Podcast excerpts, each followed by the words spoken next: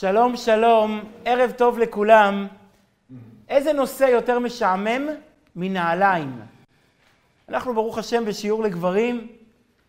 אני לא חושב שיש לגברים נושא יותר משעמם מנעליים. אם הייתי כותב על המודעה, היום נדבר שעה על נעליים, אף אחד לא היה בא. אנחנו נמצאים בסגר, ויישר כוח לאלה מהאלף מטרים הקרובים ממש, השכנים שיכולים לבוא. ואנחנו נמצאים בסגר, ופתאום הכרנו צורת חיים חדשה. חיים יחפים, חיים בלי נעליים. בסגר, אתה יכול, אם הסגר הוא מוחלט, מי שזוכר את הסגר הראשון בחודשיים הראשונים, אמר לי חבר, היום לבשתי נעליים לראשונה מזה חודשיים. חודשיים לא לבשתי נעליים, הוא אומר לי. הוא גר באזור שאין מניינים, אין לאיפה לצאת, לא היה מנייני כיכרות, לא מנייני מרפסות. פסח, ל"ג בעומר, מי שזוכר את כל התקופה, למדנו לחיות יחפים. למדנו לצעוד על הרצפה, לצעוד על הקרקע, והשאלה שאנחנו רוצים להקדיש לה היום שעה, ונראה שאין ביהדות נושא שאי אפשר לדבר עליו שעה. ממשה רבינו עד נעליים. על כל נושא אפשר לדבר שעה, ואנחנו באמת נשאל היום את השאלה, מה יותר טוב, ללכת יחפים או ללכת עם נעליים? מה המשמעות הרוחנית של נעליים ומה המשמעות הרוחנית של היחפנות? את כל זה אנחנו רוצים uh, לעסוק בעקבות הדבר המדהים והדבר העצום, הדרישה הראשונה ממשה רבינו, ההוראה הראשונה שמקבל גדול הנביאים. משה רבינו, איש האלוקים, שקיבל מהקדוש ברוך הוא תרי"ג מצוות, שקיבל מהקדוש ברוך הוא את התורה ששינתה את העולם לעולמים. איך הכל התחיל? בהוראה פשוטה. ההתגלות הראשונה למשה רבינו, ההוראה הראשונה שהוא מקבל מהקדוש ברוך הוא, תוריד את הנעליים מהרגליים. של נעליך מעל רגליך, כי המקום אשר אתה עומד עליו אדמת קודש. הציווי הראשון שמקבל משה רבינו מהקדוש ברוך הוא, קדושה לא הולכת עם נעליים. בקדושה צריכים להיות יחפים. מקום קדוש, מקום מרומם, צריך להיות בו יחף. אנחנו זוכרים את הסיפור, ימים נוראים, מהכי נוראים בהיסטוריה של עם ישראל. פרעה, שלום עליכם, פרעה רודף אותנו, עם ישראל בגלות, לא גר בארץ, לא בידיים שלו, נתון בידיים של פרעה מלך מצרים בגלות, אה, בגלות מצרים, ופרעה גוזר גזרות, הפתרון הסופי, להשמיד, להרוג ולאבד חס ושלום את עם ישראל, מעביד את הגברים בפרך. החיילים רודפים אחרי הנשים, את נשות ישראל, כדי לראות מי בהיריון, ואת התינוקות מטביעים ביאור, זורקים אותם לתוך המים. עם ישראל מוכה ונרדף. אין, ויצעקו ולא שמעו אל משה מקוצר רוח ומעבודה קשה. משה רבנו נמצא בכלל רחוק משם. גם אין להם מקור של עידוד, גם אין להם על מי להסתכל, אין מקור של כוח, כי משה רבנו בעצמו ברח ממצרים. משה רבנו בעצמו היה מבוקש, כי ראו אותו שהוא טומן מצרי בחול. יהודים, דתן ואבירם, הלשינו עליו לפרעה שהוא טמן מצרי בחול. אז משה רבנו עצמו, המאור הגדול, בורח ממצרים למדיין, נמצא שם עשרות שנים. בוקר אחד הוא יוצא עם הצאן למדבר הגדול, הוא מתקרב להר. הוא מסתכל לראש ההר, הוא רואה מחזה שלא מן העולם הזה. הוא רואה מחזה שלא ייתכן בדרכי הטבע. הוא רואה איזשהו מופע שאין לו הסבר טבעי, אין לו הסבר רציונלי, אין לו הסבר, הם, הם, הם, הסבר פיזי. סנה בוער, שיח בוער, שיח קוצני, שיח מדברי בוער, והשיח איננו עוקל, והשיח לא נאכל. בדרך הטבע שיח כזה תוך שתי שניות אמור להיעלם. אין מה שיחזיק אותו, אין פה גזע. זה כלום, ברגע זה אמור להיעלם, ומשה רואה שהאש בוערת ובוערת ובוערת, ושום דבר לא מחזיק אותה. אין דלק, אין נפט, היא נוסעת ולא שורפת דלק, היא נוסעת ולא אוכלת את העץ. הוא מתקרב לראות את הפלא, לראות את החיזיון, ואז בפעם הראשונה בחייו הוא שומע את כל האלוקים. מה הקדוש ברוך הוא מצווה אותו? תוריד את הנעליים. פה, במקום קדוש, לא לובשים נעליים, פה הולכים יחפים. ויאמר משה, אסור נא ואראה את המראה הגדול הזה, מדוע לא יבער הסנה? ויקרא אליו אלוקים מתוך הסנה, אל תקרב הלום. של נעליך מעל רגליך, כי המקום אשר אתה עומד עליו אדמת קודש הוא. אומר הרמב"ן, אל תקרב הלום, אתה לא יכול לעלות את ההר, ההר הזה זה הר האלוקים חורבה. בלי לדעת, הוא הגיע להר סיני. בלי לדעת, הוא פגש את ההר הזה, הוא מסתובב במדבר, את ההר שעד היום איננו יודעים איזה הר זה.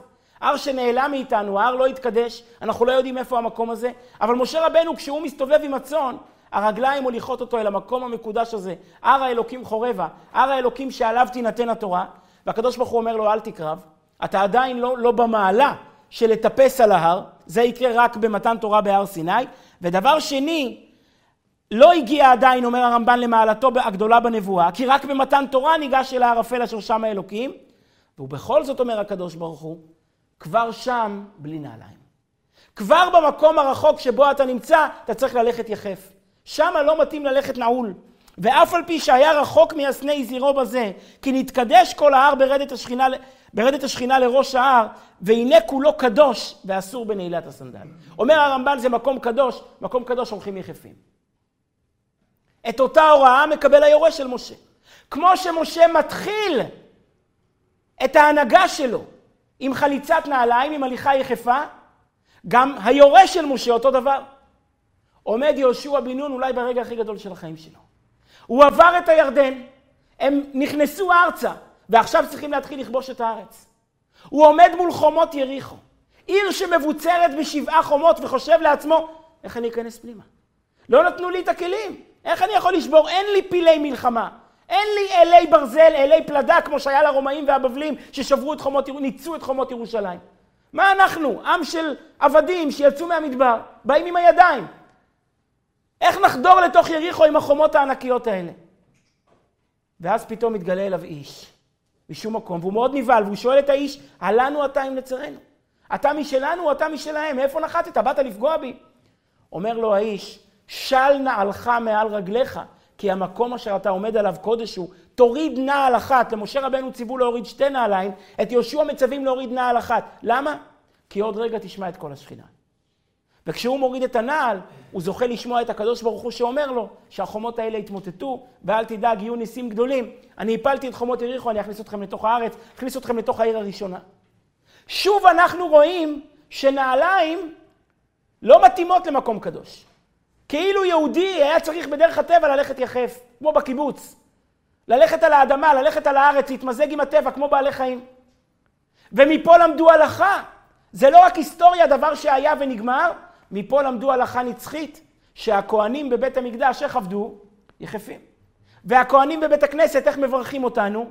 יחפים. שוב אנחנו רואים את העניין הזה, שהדרך לקלוט קדושה היא בלי נעליים, היא דווקא כשאתה יחף. מה משמעות העניין הזה?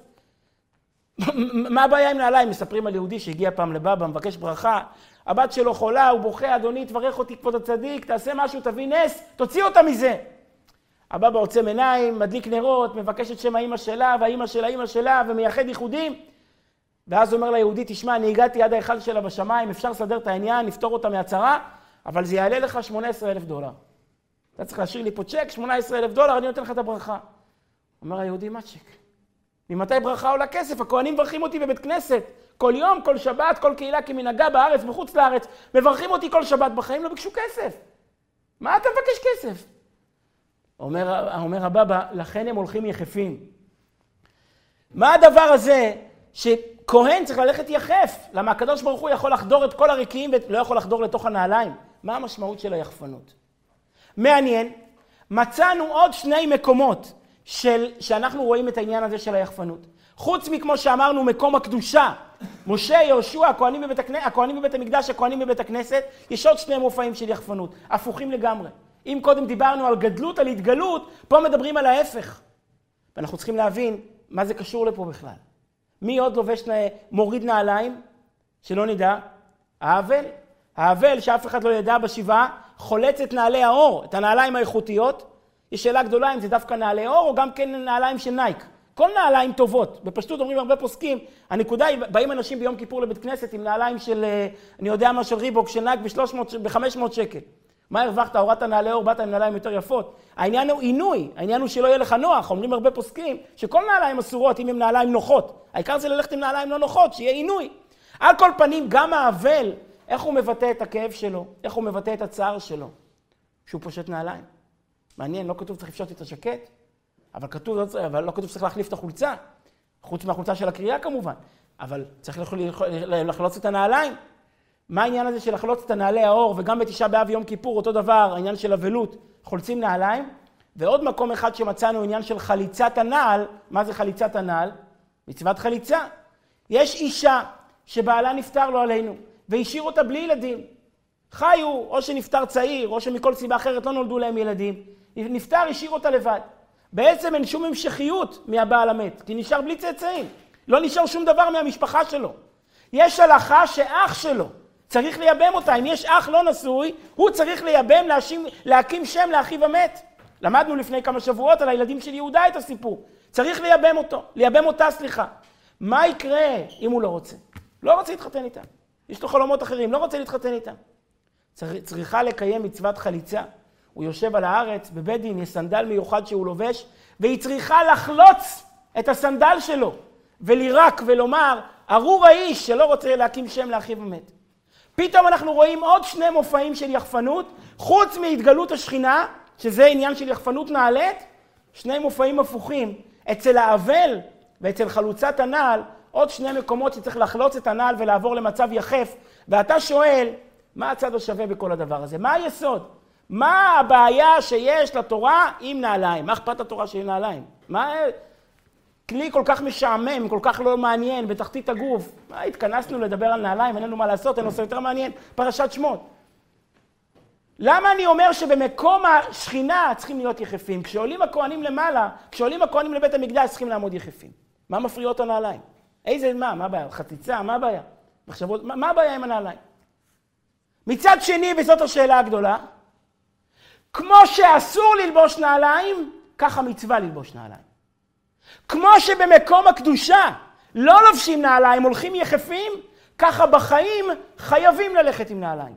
התחלנו ושאלנו, האם היה מוטב להישאר כמו בסגר? בלי נעליים, כל החיים אתה הולך יחף בבית. ננוח לך, מתמזג עם הטבע, רק בחצר אתה רץ. לא הולך לשום מקום.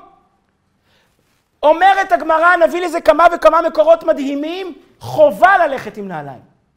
הברכה שאנחנו מברכים בבוקר, שעשה לי כל צורכי. מה זה שעשה לי כל צורכי? על מה אתה מכוון ש... שהקדוש ברוך הוא עשה לך כל צורכך? וכמו שהרבה יהודים שואלים, איך אני אברך שעשה לי כל צורכי? אין לי כל צורכי. אין לי אישה, אין לי ילדים, אין לי פרנסה, יש לי בעיות בחיים. איך אני לא יכול לעשות שקר בנפשי? לקום בבוקר ולהגיד, ריבונו של עולם, נתת לי כל מה שאני צריך. לא נתת לי כל מה שאני צריך. החיים שלי אומללים, הרבה, הרבה בעיות יש לי. הרבה דברים, חלומות לא התגשמו. איך אני אברך שעשה לי כל צורכי? אומרת הגמרא, עשה לי כל צורכי, הכוונה לנעליים. כשלובש נעליו, יברך שעשה לי כל צורכי. למה? כי הנעליים הם כל צורכו של האדם. כי עם הנעליים יכול לצאת החוצה. יכול לחיות. בלי נעליים, אם אין לך נעליים, אתה לא יכול לצאת לקוצים והדרדרים. אתה לא יכול לצאת לדרוך על האבנים בחוץ, ליפול חס ושלום לבור בכביש. נעליים זה כל מה שאתה צריך. זה הכלי שאתה צריך בשביל להתחיל איתו את היום. יותר מזה אתה לא צריך. לכן, ביום שלא לובשים נעליים, לא מברכים שעשה לי כל צורכי. תשעה באב, יום הכיפורים, שלובשים נעלי אור, מדלגים על ברכת שעשה לי כל צורכי. כי אין לך נעליים, אין לך כל מה שאתה צריך. יותר מזה אומרת הגמרא, ימכור אדם קורות ביתו ויקנה נעליים. אם הגיע למצב חס ושלום שאין כסף ולא יכול לקנות נעליים, אומרת הגמרא, תמכור את הבית, תמכור את הנכס שאתה גר בו, כי בלי נעליים אתה לא אדם, אתה בעל חיים. מה הופך את האדם לאדם? מה נותן לאדם את התוקף שלו כאדם, את הביטחון העצמי, את היציבות? נעליים. יותר מזה, וזה מקור מדהים, בואו נקרא, אני ממשיך במובאה מספר 1, שבת קכ"ט, הקטע השלישי במובאה מספר 1. לעולם ימכור אדם קורות ביתו ויקח מנעלים לרגליו. תמכור את הבית, תקנה נעליים. בלי נעליים זה לא חיים. שבת קנ"ב, נעליים ברגליו, והיה שם איזשהו צדוקי שאמר את המשפט הזה, אבל זה כתוב בחז"ל, נעליים ברגליו בן אדם הוא.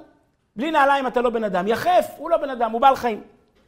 אומרת הגמרא מובאה מדהימה בפסחים קי"ג, שבעה מנודים לשמיים. יש שבעה אנשים שהקדוש ברוך הוא שונא אותם.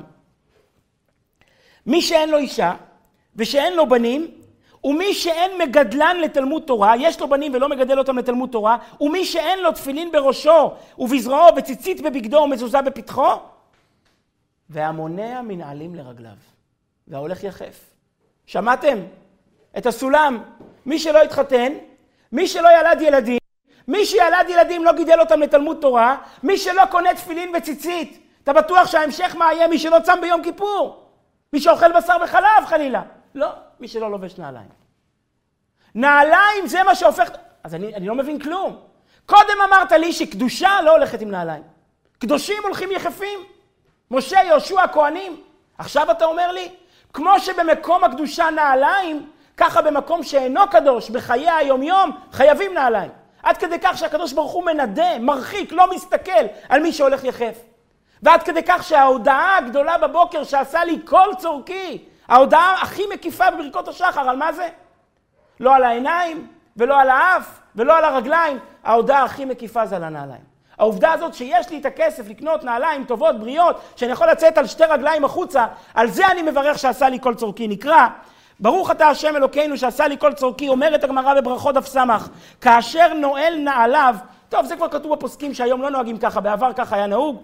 כאשר נועל נעליו יאמר ברוך שעשה לי כל צורכי. מסביר אבו דרם, איך נעליים זה כל צורכי? מילא העיניים, מי שלא רואה חס ושלום חשוב כמת, מילא הרגליים. הנעליים זה כל צורכו של האדם, כן, כי הנעליים זה הכלי תיווך שלך. הנעליים זה הכלי שאתה יכול לצאת איתו לעולם, לעבוד, להתפרנס, לעשות כל מה שאתה יודע. שכל זמן שהוא יחף, אינו יכול לצאת ולעשות צרכיו וצורכי ביתו, וכיוון שלבש מנעליו, כאילו נעשה לו כל, צרכה, כל, כל צרכיו, נעליים זה כל מה שאתה צריך. אז אנחנו לא מבינים כלום. מצד אחד אתה אומר לי שבמקום הקדושה תחלוץ נעליים. משהו חוסם בכלי הזה. חוסם את הקדושה, חוסם את ההשראה, לא יודע בדיוק מה, ננסה לברר. מצד שני אתה אומר לי, ללכת יחף? אתה נורמלי, הקדוש ברוך הוא שונא את מי שהולך יחף. איזה בן אדם אתה אם אתה הולך יחף?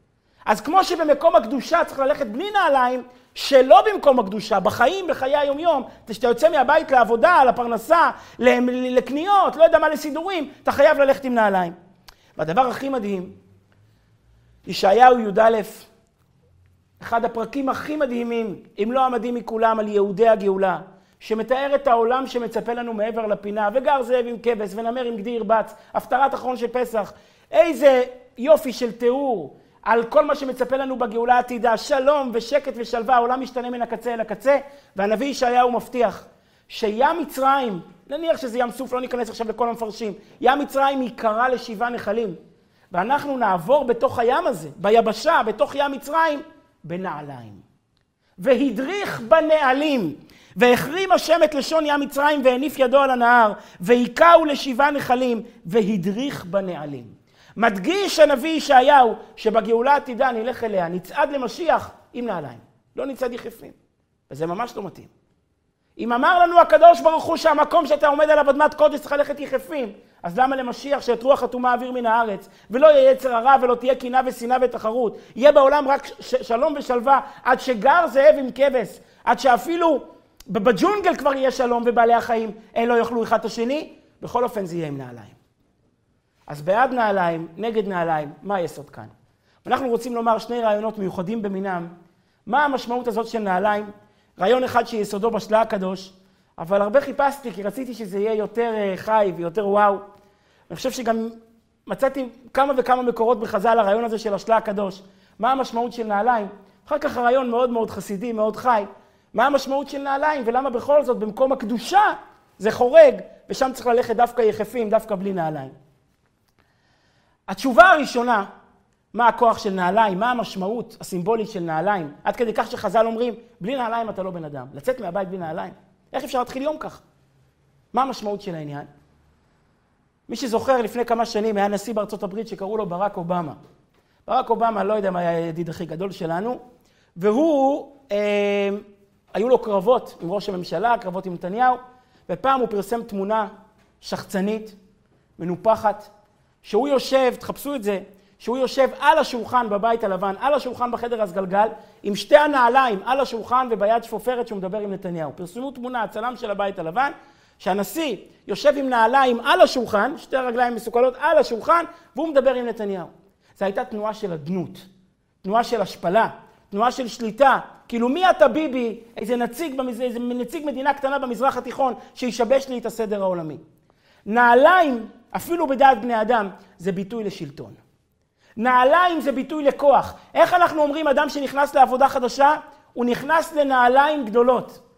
איך אומרים אדם שמבין בפוליטיקה ומי הסמנכ"ל, הוא הפך להיות מנכ"ל, אבל הוא לא יודע לא להיות סמנכ"ל ולא להיות מנכ"ל. איך אנחנו אומרים עליו? לבש נעליים גדולות מדי.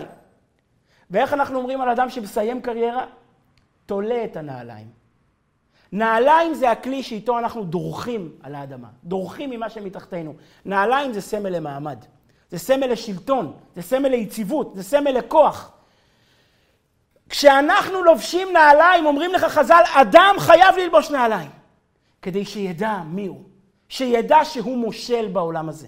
רק האדם לובש נעליים, בעלי החיים אינם לובשים נעליים, כדי לומר לך, אתה לא בעל חיים, אתה לא נגרר, אתה מושל. אתה שולט, אתה הנשיא אובמה, אתה נשיא ארצות הברית, אתה יהודי, ילד של הקדוש ברוך הוא, אתה מושל בחיים שלך. לא אף אחד מושל לך בחיים. לא התכונות שלך, לא הטבעיות שלך, לא הפחדנות ולא העצלנות ולא כל הקשיים מבפנים, החוסר משמעת עצמית. אתה לובש נעליים, אתה מושל, אתה שולט בעולם. לפני שאני אגיד את השלה הקדוש מאיפה הוא מוכיח את זה, שהרעיון של נעליים זה הממשלה והשליטה של האדם בעולם, להגיד לו שהוא מושל ושולט בכל הבריאה, אני רוצה להוכיח את זה, שנעליים הם סמל לשלטון. בעצם הדבר הזה שנעליים הם סמל לשלטון. קודם כל אומרת הגמרא בקידוש עם מ"ט, משפט מיוחד במינו. נפגשו איש ואישה לצורך שידוכים. נפגשו, ישבו יחד באיזה בית, דיברו. היא שואלת אותו, מי אתה? מי ההורים שלך? מאיפה באת? מה הרקע שלך? מה אתה עושה? הצטנע, לא סיפר לה את האמת. אמר לה, אני אדם מאוד פשוט, ההורים שלי, אני יודע, זוג חקלאים, עובדים בעמל כפם, יהודים שלא פשוטים, שלא ביקשו שום דבר, עובדים קשה. מאוד מצא חן בעיניה. רצתה חיים פשוטים, חיים שקטים, לא רצתה שום דבר שילחיץ אותה, מצא חן בעיניה סוג של שידוך כזה. הסכימה, עשו שידוך, אמרו לחיים, הכל בסדר. מגיעים לוורט, מגיעים לאירוסין, מה שנקרא אירוסין, זה לא אירוסין, מגיעים לאירוסין, היא מגלה שאבא שלו זה הגביר של העיירה. היא מגלה מסיבת אירוסין, חשבה 30 איש, 500 איש, 1,000 איש, כל העיר הגיעה. מתברר שאבא שלו זה הגביר של העיירה, זה ראש העיר, אני יודע מה זה הרב, איזשהו אדם מאוד מאוד חשוב, כולם מכירים אותו, מצלמות, תמונות, עיתונאים, כולם באו לראות אותו. היא לא רוצה את השידוך הזה. היא לא רוצה שיסתכלו עליה, היא לא רוצה שידברו עליה, היא לא רוצה שיציצו לה לתוך החיים הפרטיים שלה, היא מבקשת לבטל את הנישואים האלה, את האירוסין האלה, את השידוך הזה. אומרת הגמרא, היא יכולה לבטל את השידוך, למה לשון הגמרא? נעליים גדולות לא רוצה. לא רוצה להיכנס לנעליים גדולות. זאת אומרת שנעליים זה ביטוי לדריכה, ביטוי לדריסה, ביטוי לכוח. עוד סיפור עוד יותר מדהים. הגמרא מספרת סיפור מפורסם שכבר הזכרנו בעבר, כולם מכירים אותו, על רבן יוחנן בן זכאי ואספסיאנוס. על רוח הקודש של רבן יוחנן בן זכאי. סוף הימים של ירושלים.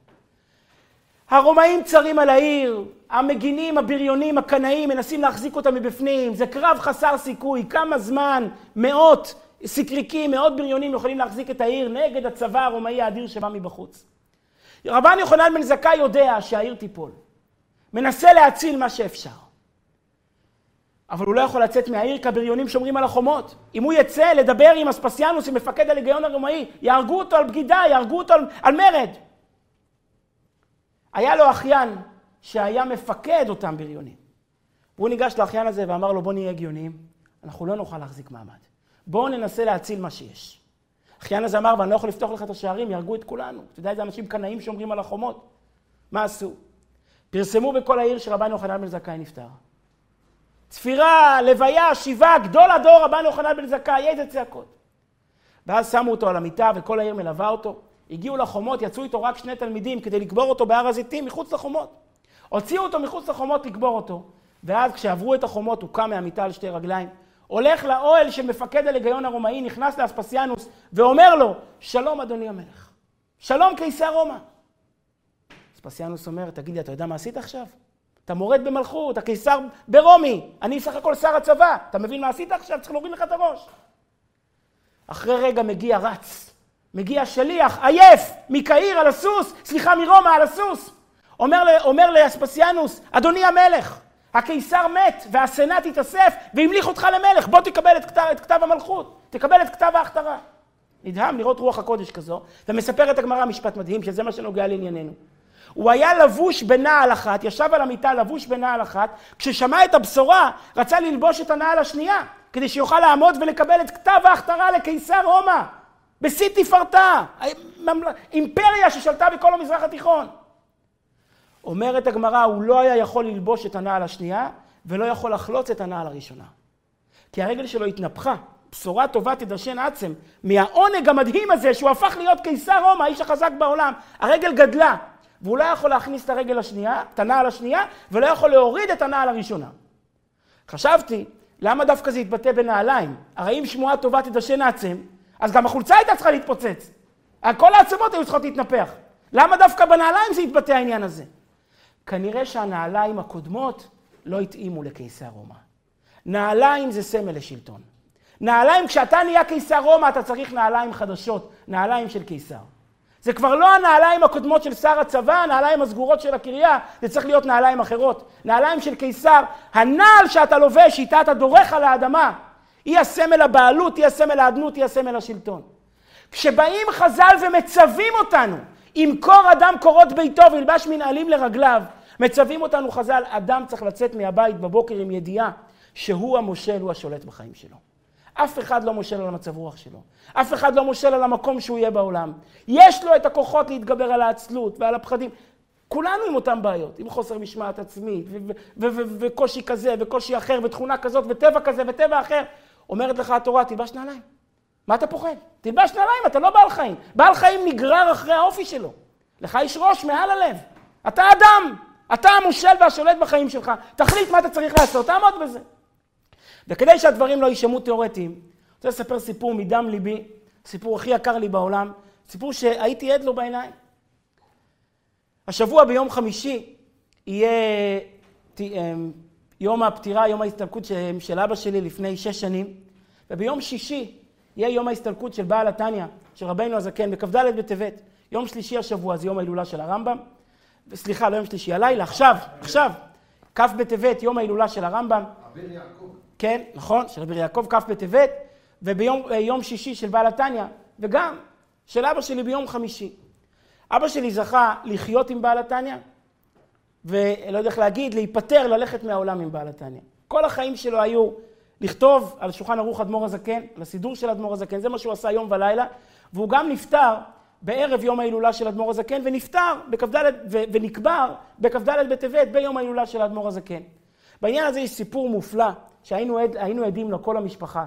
מה הפירוש שהאדם הוא מושל ושולט בחייו? מה הפירוש שהאדם הוא יצור שלובש נעליים? שהאדם הוא יצור ששולט לא רק בחייו אלא בכל הבריאה. כמה כוח יש לאדם לשנות את החיים שלו מן הקצה אל הקצה, אם הוא רק מתעקש, אם הוא רק מוכן לקחת פיקוד על החיים שלו. בדיוק לפני 26 אה, שנים, בראש חודש שבט, אבא שלי עבר אירוע מוחי. זה היה בערך בשעה הזאת, תשע וחצי בערב, הייתי תלמיד בישיבה בלוד. קוראים לי בתשע וחצי ללכת לחדר של המשגיח. הוא קורא לי, מאוד נבהלתי, מה הוא רוצה ממני בשעה כזאת? הוא אומר לי, התקשרו, שאבא שלך עבר אירוע מוחי. הוא לא היה אדם מבוגר, וכל המשפחה מתכנסת פה באסף הרופא, שאף אחד לא ידע. אני ילד קטן, בן 15. קודם כל אבא. רגע אחד אתה חוטף סחרחורת, אבא, אירוע מוחי, זה לא בשורה קלה. מעבר לזה, אבא שלי גם היה המרכז של המשפחה, הכותל של, הסלע, היתד של המשפחה, היה הרב של כפר חב"ד 40 שנה. אמרתי שהוא חי עם אדמו"ר הזקן. אבא הוכתר ביום הפטירה של אדמו"ר הזקן, בכ"ד בטבת, ובאותו יום, מאותו מקום, אחרי 40 שנה, הוצאנו את המיטה שלו. הוא היה הרב של כפר חב"ד 40 שנה מיום ליום, מכ"ד בטבת תשל"ה עד כ"ד בטבת תשע"ה. מאותו מקום שבו הוא הוכתר, בית הכנסת המרכזי בכפר חב"ד, מאותו מקום, באותו יום, הוצאנו את המיטה שלו לקבורה. ו... אז אני אמרתי, אבא הוא היה יתד, הסלע שכל המשפחה עומדת עליו, ופתאום בשורה כזו, אבא עבר אירוע מוחי, תיסע לאסף הרופא. טוב, הראש שבעה הזמין לי מונית, אני יורד למטה, אני זוכר את עצמי כמו עכשיו, יורד במחסום בכניסה לאסף הרופא, הולך את הכביש הראשי, כביש שאנחנו מכירים אותו מהליכה לחדר יולדות, אז זה היה דווקא מסיבות אחרות. אני הולך, מחפש המחלקה הנוירולוגית, עשר בלילה, ילד קטן. עד שהגעתי בעניין עליזה בגין, עליתי שם במחלקה, הנוירולוגית. אני זוכר, נכנסתי, החדר שלו היה חדר אחרון מצד שמאל בסוף הקומה, אני ראיתי את האחים, את הגיסים שלי, שיהיו בריאים, עומדים בכניסה. ואבא שוכב, מוטל על המיטה, שאף אחד לא יראה אף פעם מראה כזה.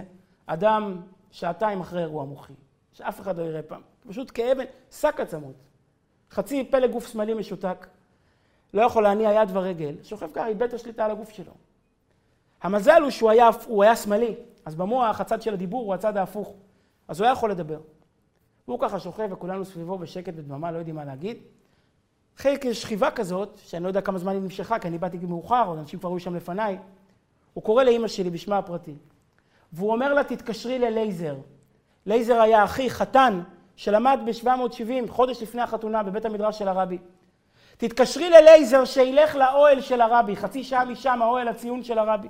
שילך לאוהל של הרבי ויגיד בשמי, שאם אני חוזר לעמוד על שתי רגליים, אני עוזב הכל וחוזר לעבוד, לכתוב הערות על שולחן ערוך אדמו"ר הזקן. הייתה לו שליחות מהרבי לכתוב הערות על שולחן ערוך אדמו"ר הזקן. אבל בשנים האחרונות שלפני האירוע הוא לא עשה את זה, לא פתח את המחשב. היו שנים כל כך סוערות בחב"ד, שלא היה שייך שהרב של כפר חב"ד יסגור הכל, ינתק את הטלפון, יפתח את המחשב ויתחיל לצלול לאותיות הקטנות של הקונטרה סחון של האדמו"ר הזקן. בלתי אפשרי. אז הוא זנח את העבודה, זנח את השליחות שלו. ועכשיו יהודי עושה חשבון נפש. והוא אומר, תתקשרי לאחי בניו יורק שילך לאוהל של הרבי ויגיד שאם אני חוזר לעמוד על שתי רגליים, אני חוזר לעבוד על שולחן ערוך אדמו"ר הזקן. באותה שעה זה היה נשמע כמו הזיה. אדם שעתיים אחרי אירוע מוחי, איך יחזור? זה תהליך שיקום של שנה עכשיו. לא חוזרים אף פעם לחיים אחרי אירוע כזה, לחיים נורמליים. שלושה וחצי שבועות אחר כך, החתונה של אחי שיהיה בריא הייתה באמסטרדם. המחותן שלנו זה הרב יעקובס, הרב של הולנד. ההורים שלי ירדו מהמטוס בשדה התעופה סחיפול. אז זה היה שדה תעופה מהכי גדולים בעולם, זה הגדול באירופה. ירד על שתי רגליים, צעד, לא את כל הדרך, אבל צעד חלק גדול מהדרך על שתי רגליים, שלושה וחצי שבועות אחרי האירוע הזה. באירוע של החתונה הוא עמד יציב, עם המיקרופון ביד, סיפר את כל הסיפור, וקיים את הנדר שלו. ארבע וחצי שנים אחר כך נסעתי ל-770 לשנה, לשנת לימוד בניו יורק. לפני זה הכנסתי לדפוס חמישה ספרים שהוא הוציא על הלכות תלמוד תורה של אדמו"ר הזקן. 2,500 עמודים. אומרים לך, תלבש נעליים, אל תצא מהבית בלי נעליים, כי אתה מושל ושולט על הטבע. אתה מושל ושולט על עצמך, אתה מושל ושולט על הבריאה כולה. אומר השלה הקדוש, מאיפה לוקח את הרעיון הזה? שהרעיון של הנעליים לסמל את השליטה של האדם על הטבע. אומר זה פסוק. אנחנו אומרים בתהילים, נדמה לי פרק ח', תמשילהו במעשה ידיך, המשלת את מעשה ידיך, המשלת את האדם שהוא מעשה ידיך, כל שטה תחת רגליו, צונא ואלפים כולם, וגם בעמוד שדי. תחת הרגליים של האדם, המשלת את האדם על כל הטבע, במה זה מתבטא? כי תחת הרגליים שלו נמצא הכל. צונא, הצאן, אלפים, בהמות, צאן ובקר, בעלי חיים, הכל נמצא תחת הרגליים שלו. במה זה מתבטא? אומר השלה הקדוש, רעיון מיוחד במינו. כשהאדם לובש נעליים, נעליים מאור, מאור בעל חיים, בעצם בזה הוא מראה שהוא יותר חזק מהבעל חיים. שהוא שולט על הבעל חיים. הבעל חיים בעצמו שולט על הצומח, כי הוא אוכל את הצומח. הצומח בעצמו שולט על הדומם, כי הצומח ממה חי? מהדומם, מהאדמה, מהמים. כשעומד האדם עם נעל על, הבריאה, על האדמה, בעצם יש פה את הסמל שהאדם שולט על הבריאה כולה. הוא שולט על החי, החי על הצומח, הצומח על הדומם. הקדוש ברוך הוא יצר את העולם כמו פירמידה, שכל רובד בבריאה שולט על זה שמתחתיו. אנשים באים ושואלים איך מותר לאכול בעלי חיים, ומה אתה יותר טוב מהם? שאלה גדולה, שאלה הכי מוסרית, הכי צודקת בעולם. אנחנו היהודים היינו צריכים להיות הראשונים טבעונים. צער בעלי חיים אין כמונו מהדרים בזה. למה בכל זאת לשם אכילה מותר? למה בכל זאת לשם השימוש של האדם מותר ללבוש נעל כזו? כי ככה, אם נרצה או לא נרצה, ככה ברא הקדוש ברוך הוא את הטבע.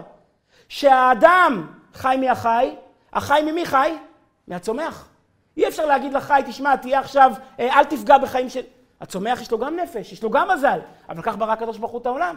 הצומח ממי חי? מהמים, מהאדמה, אין לו דרך אחרת לחיות. יצר הקדוש ברוך הוא את העולם כמו פירמידה. כל הפירמידה הזאת איפה נכנסת בנעל? כשאתה עומד על האדמה עם הנעל של הבעל חי, והבעל חי הזה חי מה, מהצומח והצומח מהדומם, תמשילהו במעשה ידיך כל שאתה תחת רגליו, צונא ואלפים כולם. הנעל נועדה להזכיר לאדם שייקח אחריות. אתה לא בעל חיים, אתה לא נגרר. אתה לא עבד של הדחפים שלך, אתה לא עבד של התאוות שלך, אתה לא עבד של המצבי רוח שלך, אתה לא עבד של הקריזות שלך, אתה לא עבד של הדאגות שלך. כמה אנחנו צריכים את זה? כל אחד מאיתנו יש לו לחצים, יש לו עבודה שהוא צריך לעשות, הוא לא מרוכז, הוא לא מצליח לעשות אותה. אומרים לו, הלו, נעליים לבשת בבוקר? בשביל מה? בשביל להזכיר לך שאתה יותר חזק מהבעיות שלך. אתה יותר חזק מהאתגרים שלך, אתה יותר חזק מהלחצים שלך. אתה יכול להתרכז ולהיות אדם. מה זה אדם? אדם שמוליך ולא אדם שמולך. אדם שגורר ולא אדם שנגרר. לא אדם שתלוי במצבי רוח של אחרים. לא הם מחליטים לו איך יראו החיים שלו. נקרא את זה בסידור שער השמיים, אומר השלה הקדוש, יש לו סידור, סידור שער השמיים עם הפירוש על ברכת שעשה לי כל צורכי. אומר השלה הקדוש, אני לא מבין, איך הנעליים נהיו כל צורכי? אבו דרם אמר שמה, רבי דוד אבו דרם אמר שמה, למה כל צורכי? כי יכול לצאת איתם לעולם. אומר השלה הקדוש, לא מספיק לי. איך זה כל צורכי? אומר פירוש כל כך יפה, כי בנעל הזאת נמצאת כל הבריאה. כל הפירמידה של הבריאה נמצאת בתוך הנעל, כשאתה עומד עם הנעל על האדמה, יש פה את השליטה כל שאתה תחת רגליו. יש פה את השליטה של האדם בכל הטבע, בכל הבריאה, להפגין, לומר לו, אה, לוקח אחריות על החיים שלך. אל תיכנע, אל תהיה חלש. יש לך קשיים? יש לך... למי אין? מה זה יש לך? יש לי לכולנו. כל אחד יש עבודה שקשה לו לעשות. אין לו מצב רוח, אין לו עצבים, הוא לא במוד. נו, אז מה? תלבש נעליים וצא לעבודה, צא לדרך. לא יודע אם מותר, מותר להגיד בבית כנסת, אבל בשביל הבדיחה, חשבתי שאולי מפה הפרסומאים האמריקאים לקחו את הפרסומת על הנעליים, just do it. לך תעשה את זה. כי נעליים זה שעשה לי כל צורכי. אם יש לך נעליים, אתה יכול ללכת לעשות את זה. זהו, צא לדרך, אין לך שום בעיות. זוז. מה? זוז, יש לך הכל, צא. אומר סידור שער השמיים, ברכת שעשה לי כל צורכי, צריך ליתן טוב טעם ודעת שייכות נעילת המנהלים לברכה זו. קיבלתי, אומר השלה הקדוש ממורי המהרש"ל, שהעניין הוא כדברי דוד המלך, ותחסרהו מעט מאלוקים. האדם הוא כמעט כמו אלוקים, מעט מאלוקים החסרת אותו, הוא בצלם אלוקים. תמשילהו במעשה ידיך, כל שטה תחת רגליו, צונא ואלפים כולם, וגם בעמוד שדי. כי הקדוש ברוך הוא ברא ארבע מדרגות בעולם הזה, זו למעלה מזו. הדומם, הצומח, יונק ממנו, בעלי חיים עולים על הצומח ואוכלים ממנו. המדבר שהוא האדם מושל בבעלי חיים ואוכלם ומשתמש בהם ועולה מעלה אותם לקדושה. וזהו כל שטה תחת רגליו צונא ואלפים, שכן כאשר מושל בבעלי חיים, בצונא כמו בצאן, כל שכן שמושל בדומם וצומח שנמצאים תחתיהם. וכשלוקח מאור הבהמה לעשות מנהלים למדרך כף רגליו, מראה ביותר שהוא המושל והכל תחת רגליו, ומצד הממשלה הזאת מברך בלבישת המנהלים, שעשה לי כל צורכי. אז אני מבין את העניין החיובי בנעליים. אז תשאלו אותי, אז למה משה הצטווה להוריד נעליים? להפך, אם משה הולך עכשיו להוציא את עם ישראל ממצרים, היה צריך ללבוש לו נעליים, מגפיים, שיקבל כפל כוח. כי כשאתה עומד בפני המלך, אתה פושט נעליים. כשאתה עומד במקום הקדושה, כשאתה עומד בהיכלו של מלך, שם אין שום מקום להפגנת כוח. כשאתה יוצא לחיים, אתה השליח של הקדוש ברוך הוא בחיים, כוח. אבל כשאתה בא לקבל את הכוח, כשאתה בא למקום שממנו הכל מתחיל, כשאתה נכנס להיכל המלך, אומר הקדוש ברוך הוא בהר האלוקים, כאן פושטים נעליים. כאן זוכרים ממי אתה מקבל את הכוח, שהכוח לא ממך, הכוח בא מהקדוש ברוך הוא. לכן כשמשה ויהושע והכהנים עומדים בבית המקדש, בבית המקדש, כשאדם עומד בפני מלך, אסור אפילו לדבר איתו. כל תנועה שאתה מזיז את הראש מהמלך זה מרידה במלכות. הלו, המלך כאן, אין פה שום מקום למציאות עצמאית בכלל. אין שום מקום למציאות חוץ ממנו. לכן אומר, אומר, מצאתי את זה, יש ספר שנקרא באר יוסף. היה דרשן רב בעדה החרדית לפני uh, 50 שנה, קראו לו הרב יוסף צבי סלנט. יש לו ספר, ספר, סדרת ספרים מאוד יפה עם רעיונות על התורה. הוא אומר, לפי השלה הקדוש, אני מבין למה משה רבנו צריך להוריד נעליים. כי בהיכל המלך אין מקום לשום מציאות שהיא לא המלך. כשאתה בחוץ, שם אתה צריך לאזור כוחות. אבל כשאתה מגיע למלך, שם אתה מצדיע, מתבטל ומקבל הוראות. כשמשה רבינו עומד בהר האלוקים, כשיהושע עומד לפני התגלות שכינה, כשהכוהנים עומדים בבית המקדש, כשהכוהנים עולים כאן על הארון קודש, כאן לא עולים עם נעליים. כאן צריכים הכנעה, כאן צריך שפלות. לפי זה גם מובן מאוד למה האבלים לובשים, פושטים את הנעליים, כי אבל מסמל שהוא איבד את הכוח. מי היה המשענת? מי היה הגאווה של המשפחה? אבא, אימא. הם היו המשענת של הילדים, הם היו מקור הכוח של הילדים. מגיע מצב חס ושלום שאדם יושב שבעה על אחד מההורים שלו נדע, הוא פושט את הנעליים. הוא איבד את המעמד שלו, הוא איבד את העוצמה שלו, הופך להיות חזרה ילד, הופך להיות יתום. לכן גם ביום כיפור, בתשעה באב, אנחנו כנועים ונכנעים. במה מתבטא הכניעות שלנו? הלב השבור. כשאתה מוריד את העצמה שלך, אתה פושט את הנעליים, פושט את הכוח. ראיתי באיזשהו מקום רעיון, שאולי זאת גם הסיבה שהאישה החלוצה פושטת את הנעל של היבם. היא בעצם מסירה את השליטה שיש לו בה. ככה היא תלויה בו. היא תלויה בו, הוא צריך לייבם אותה, היא תלויה בו. היא פושטת את הנעל שלו, היא משתחררת מהתלות בו, היא משתחררת מהשליטה שלו בה. אז זה הרעיון הראשון של, של השלה הקדוש. מה הרעיון של נעליים? נעליים מסמלות כוח. נעליים אומרות לבן אדם, הלו, אתה לא בהמה. אתה לא אחד שהוא נגרר אחרי המצב רוח שלו, אחרי הטבע שלו. אתה מושל ושליט בבריאה. אתה אדם, אתה מנש, אתה צלם אלוקים, יש לך יכולת לשנות.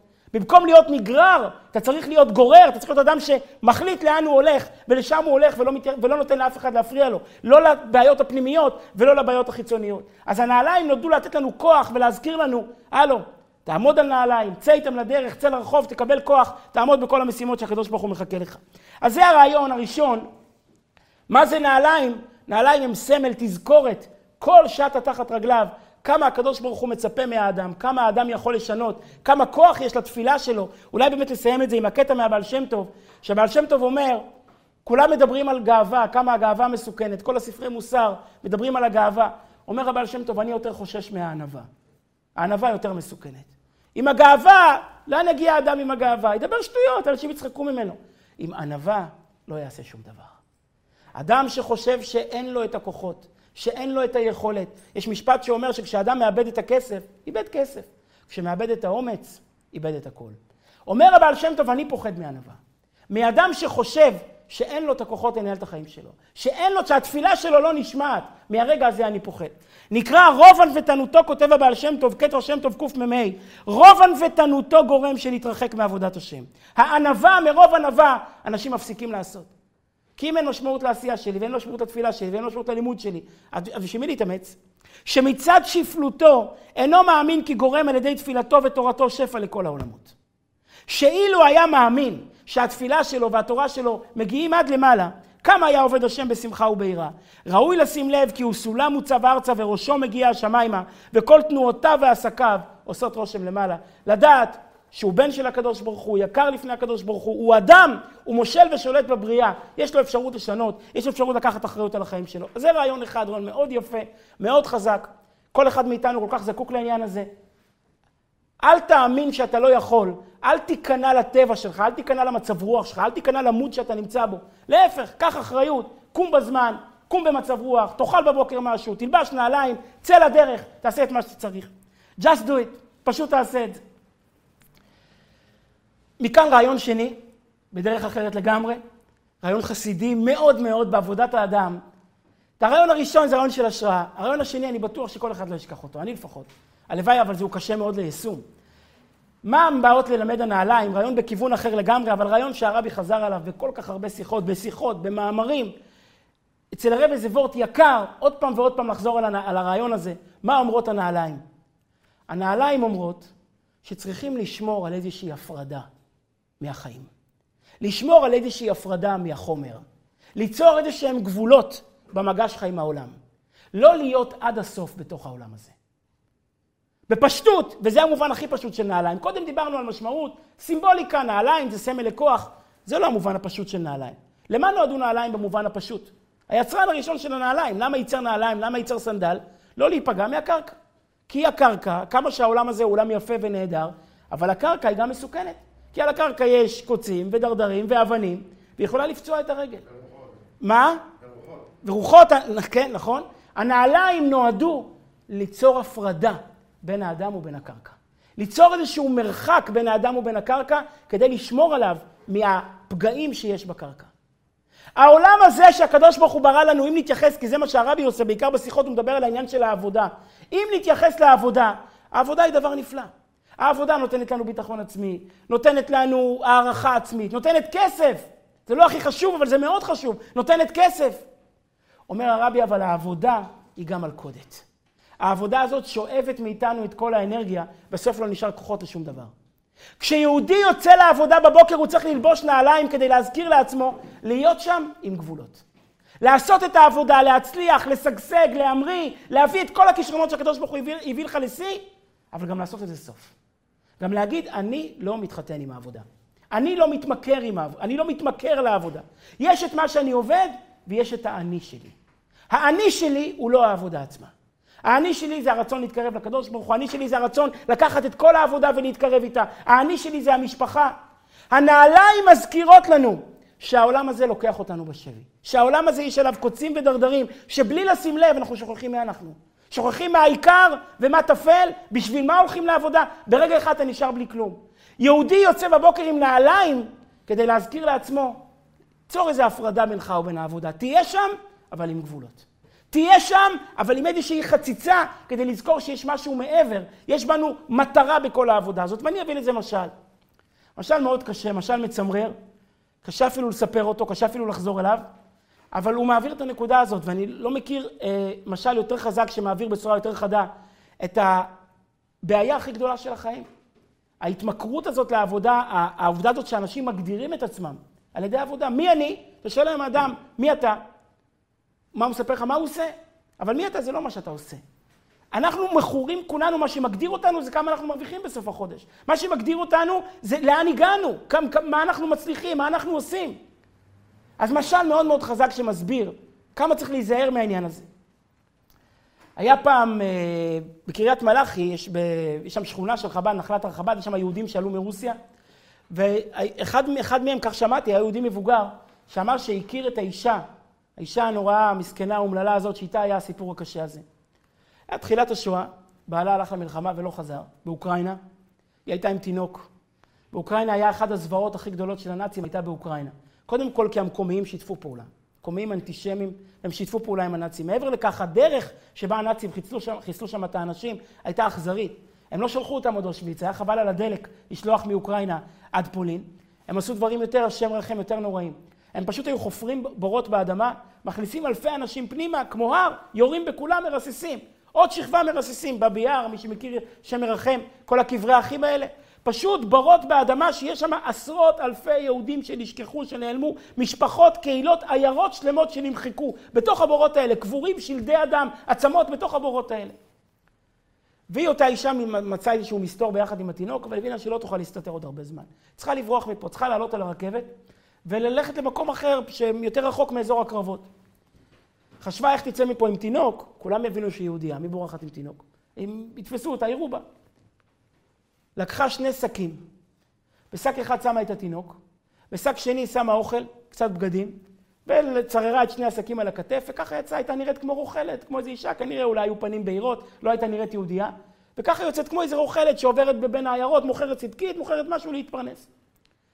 זה עבד לה, הגיעה תחנת הרכבת, הניחה את שני השקים, וכל הזמן ככה, זה שקים כנראה עם, עם קצת אוויר, כל הזמן בודקת מה עם התינוק שהוא נושם שהוא בסדר.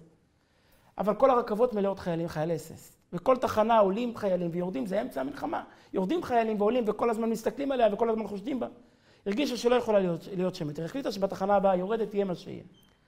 בלי לחשוב הרבה, לקחה, אה, אמרה לצאת עם שני שקים, זה היה נשמע לה יותר מדי, לקחה קצת אוכל, העבירה לשק של התינוק, וברגע שהרכבת עוצרת בלי לחשוב, היא לוקחת את השק על הכתף ומתחילה לרוץ, רצה, רצה, רצה לתוך היער, לתוך העצים, כמו מטורפת, רצה לא לעצור, רק לא, לא לשמוע את השעון של הרכבת. ואז פתאום התחילה לרעוד. משהו היה חסר לה. היא פותחת רועדת, פותחת את השק, מגלה, שלק... מגלה שלקחה את השק עם האוכל, את השק עם הבגדים, את השק, את השק עם ה... זה במקום לקחת את השק עם התינוק. והרכבת כבר הלכה לדרכה. אותו חסיד שהיה מספר את הסיפור הזה היה אומר שהסיפור הזה, הזה הוא גם משל על החיים שלנו. יש לנו ביד שני שקים. השק של הפרנסה, השק של האוכל, של הבגדים, שבשבילו אנחנו מקדישים את החיים, והשק השני זה השק של המשפחה. הרבה פעמים מעדיפים את השק הקל. את השק הזה של העבודה, זה שק הרבה יותר קל.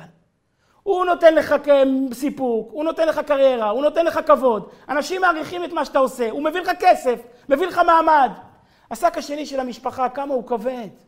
צריך להתווכח, וצריך להיאבק, וכל דבר צריך זה, וכן מכבדים אותך ולא מכבדים אותך. הרבה מאוד פעמים, הרבה יותר נוח לנו להישאר עם השק ההוא, השני, ולוותר על השק העיקרי. איך אומרים, מישהו, מישהו פעם אמר, מה ההבדל בין רבנים לאנשי מכירות? אנשי מכירות מוכרים לך מה שאתה רוצה ולא צריך. רבנים מוכרים לך מה שאתה צריך ולא רוצה. הרבה יותר קל לקחת את מה שאני רוצה ואני לא צריך, את מה שדחוף, על פני מה שחשוב. מי רוצה את מה שחשוב? זה מעייף, זה מדכא, זה קודר. אנשים מתפתים לתת את כל החיים לעבודה, ואז מגיע שבת, אתה עייף, ואתה לא מרוכז, ואין לך כוח לא לילדים ולא לקדוש ברוך הוא. אומרים לך חז"ל, אתה יוצא מהבוקר לעבודה, תלבש נעליים. תזכור שצריך לעשות איזשהו גבול לקישור שלך עם העבודה.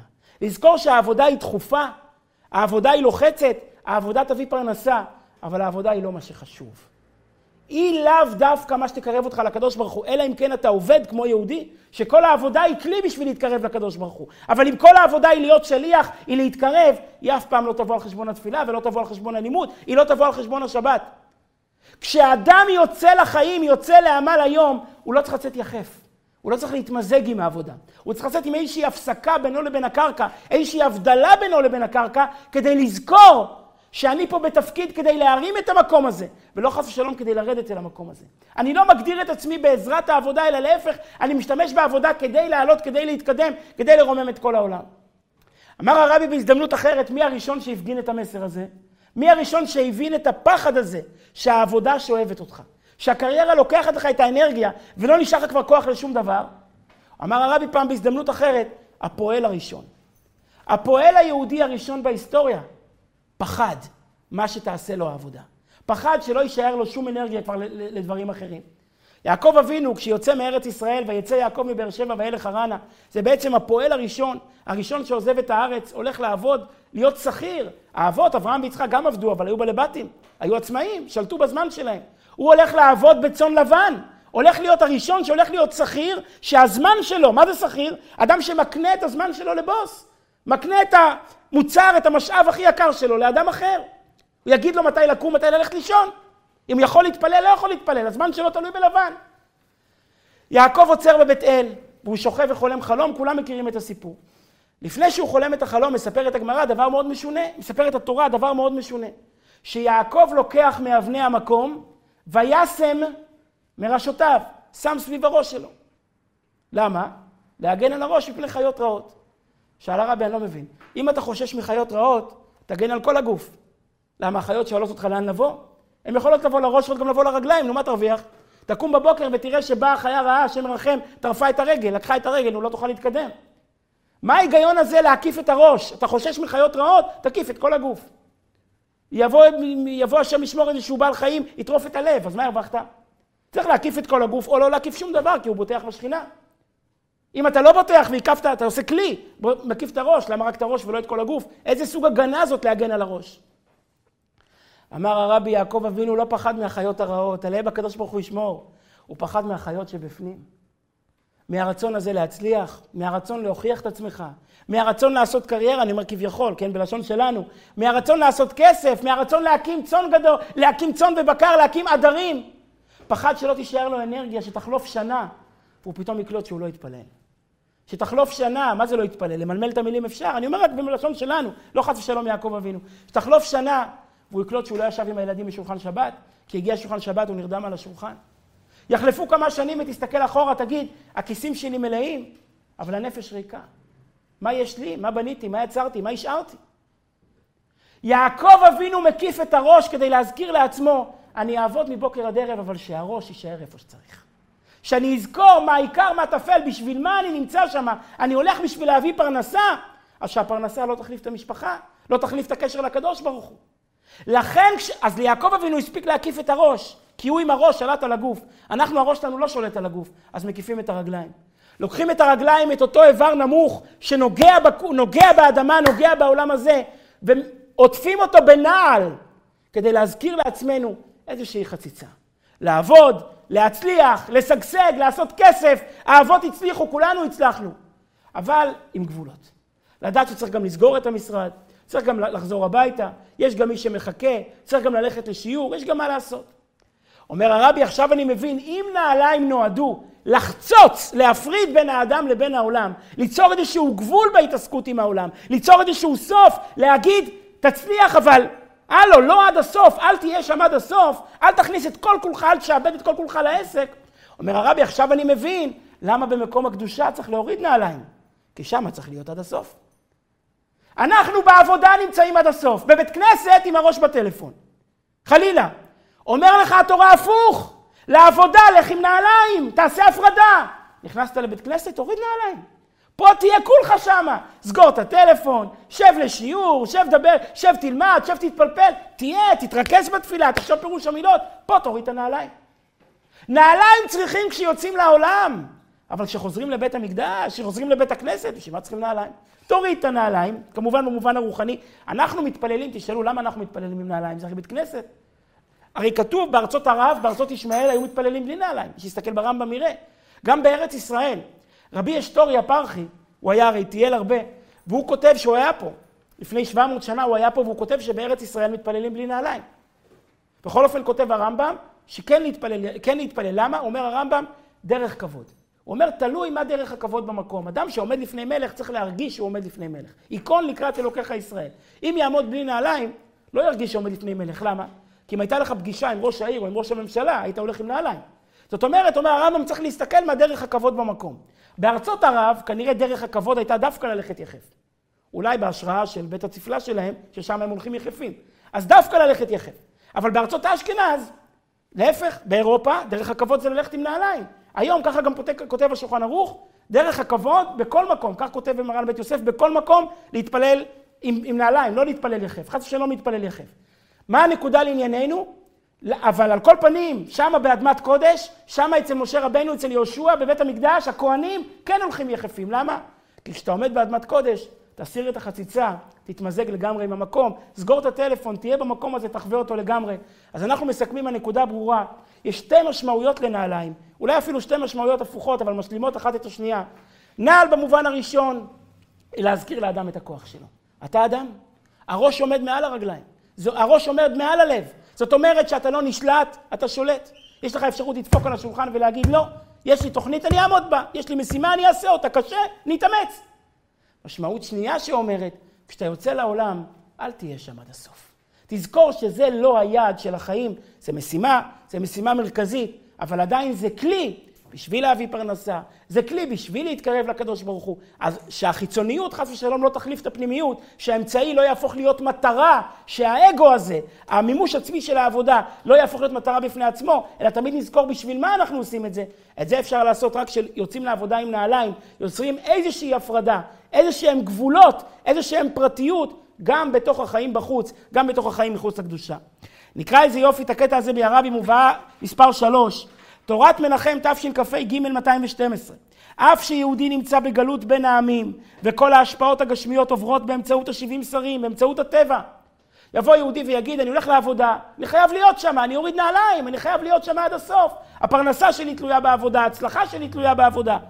הלו, הלו, הלו, הלו. ההצלחה שלך לא תלויה בעבודה, העבודה היא רק כלי להביא ברכת שמיים. מעל עבודה, אתה צריך את הברכה מהקדוש ברוך הוא. אף על פי כן צריך להיות ניכר שהוא יהודי, שהוא מובדל מהעולם בבחינת אתה בחרתנו מכל העמים. היינו שגם כשעוסק בעובדין דחול באמצעות העקביים, הרי זה באופן שיש מנהלים לרגליו, שהוא מובדל מהארציות, ועושה אותו רק בגלל היותו אנוס על פי הדיבור. הקדוש ברוך הוא קבע שהכלי לפרנסה זה עבודה, אז אני הולך לעבוד. אבל מבחינתי העבודה היא רק כלי כדי להביא את הברכה.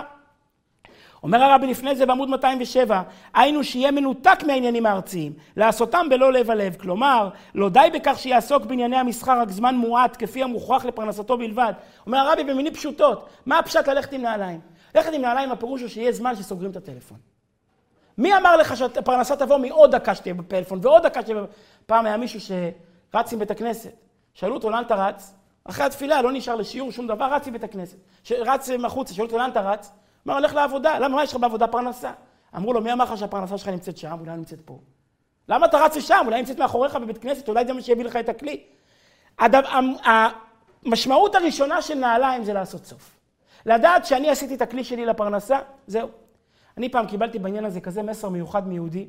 היה לי חברות עם איש יהודי מאוד עשיר, והוא כל הזמן יושב כל דקה עם הטלפון, עם הבורסה, כל דקה, עולה, יורד, הוא במתח עצום, לא יכול להשתחרר מזה לרגע אחד. אחרי תקופה, אני קולט שאנחנו לומדים חצי שעה ואין הפרעות. אני אומר לו, הלו, מה, אין בורסה היום? יום ראשון היום, אין וול סטריט, מה קרה? הוא אומר לי, לא, יש בורסה, אני אגיד לך מה. החלטתי שלא יכול להיות שזאת הדרך שהקדוש ברוך הוא רוצה לפרנס אותי. לא יכול להיות שדרך כזאת שאין לי דקה מנוחה, שאין לי דקה מנוחת הנפש, זאת הדרך שהקדוש ברוך הוא יביא לי פרנסה. לא ייתכן. מכרתי את כל הניירות ערך, יצאתי מהבורסה, אמרתי, אין לי את האופי לזה, אני לא אדם עם לב חזק, לא אדם שיכול לשים מניות, לבוא עוד 20 שנה לראות מה עם זה. בחתונות של הילדים. הוא אומר, אני לא אדם כזה. הגעתי למסקנה שזה לא בשבילי, הלכתי לנכסים יותר סולידיים, להשקיע, סבלנות, אחכה בצד, יראה מה יקרה. זאת אמונה, הבנה עמוקה של יהודי, זה היה בשבילי כזה שיעור, שכל מה שאנחנו עושים זה כלי. אז הכלי לא יכול להחליף את המטרה, הכלי לא יכול להחליף את הצינור, לא יכול להחליף את הברכה שבאה מלמעלה. אז במה זה מתבטא? קודם כל, זמן מועט. לשים סוף. כפי המוכח לפרנסתו בלבד. ואילו במשך שאר הזמן יהיה מונח בתורה ותפילה, ללא טרדה ומחשבות זרות בעניינים גשמיים. הדרישה היא שגם בעת המסחר גופה יהיה מנותק מעניינים ארציים, ובדוגמת הנעל שהוא לבוש על העקב שברגל עצמו, וגם צורת המסחר עצמה. צורה שאם יש לך רגע פנוי, אתה פותח ספר, אתה במקום לקרוא עוד עיתון ועוד עיתון, אתה מקדש את המקום, איזשהו שיעור במקום, איזשהו מניין במקום. גם בעבודה עצמה אתה בא עם נעליים, אתה בא עם הבדלה, אתה בא עם גישה אחרת, עם צורה אחרת. זאת המשמעות השנייה להגיד שכשיוצאים לעולם צריכים ליצור חציצה, כשנכנסים לבית הכנסת, נכנסים למקום קדוש, פה צריכים ליצור את החציצה ולהיות לגמרי במקום, עם ראשו ורובו, עם הראש ועם הלב, להיות לגמרי בתוך העניינים. יישר כוח. אולי נסיים את רשימות הרבי מלובביץ', כותב הרבי עם רשימות ל"ט, רק באדמת קודש הוא להפך, של, של נעליך מעל רגליך.